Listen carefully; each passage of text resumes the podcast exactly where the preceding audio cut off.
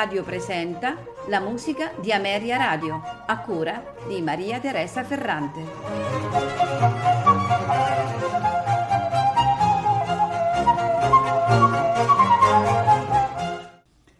Buonasera e benvenuti alla musica di Ameria Radio.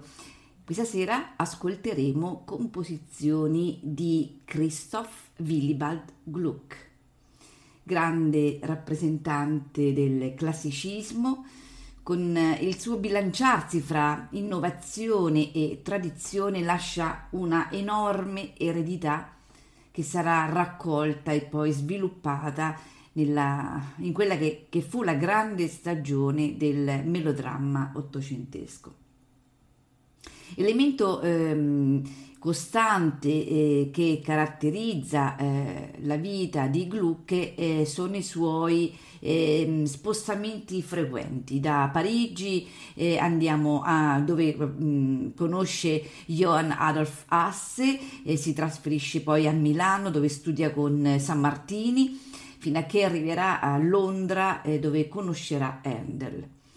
Eh, il teatro comunque costituisce il suo interesse principale e la sua mm, prima opera, ricordiamo, eh, fu Artaserse, che venne rappresentata con enorme successo il 26 dicembre del 1741 al Teatro Reggio Ducale di Milano.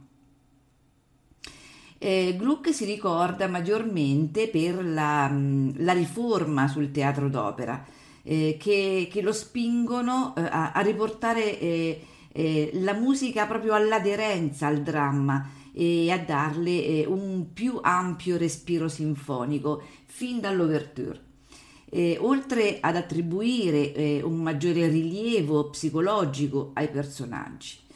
Eh, Gluck va alla ricerca di un canto espressivo e che non sia invadente rispetto ai contenuti drammatici. Eh, molta attenzione alla funzionalità della danza e alla partecipazione del coro che sappiamo eh, benissimo ehm, essere eh, un punto eh, importante eh, nell'opera dell'Ottocento.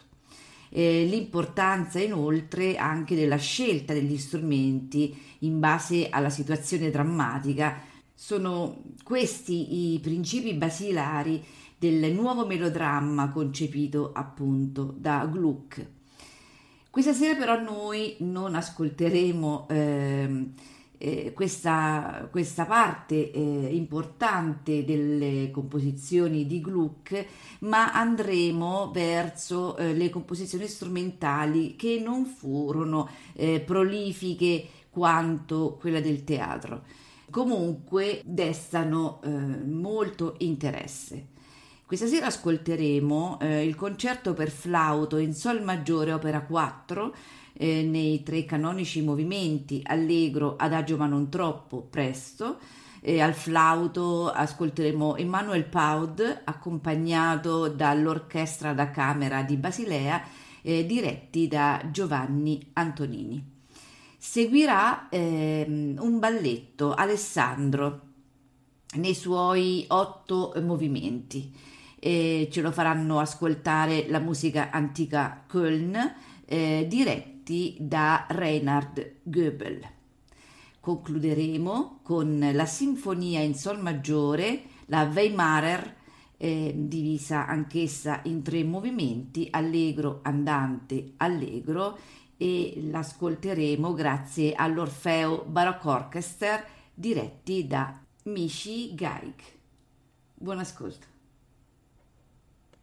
Radio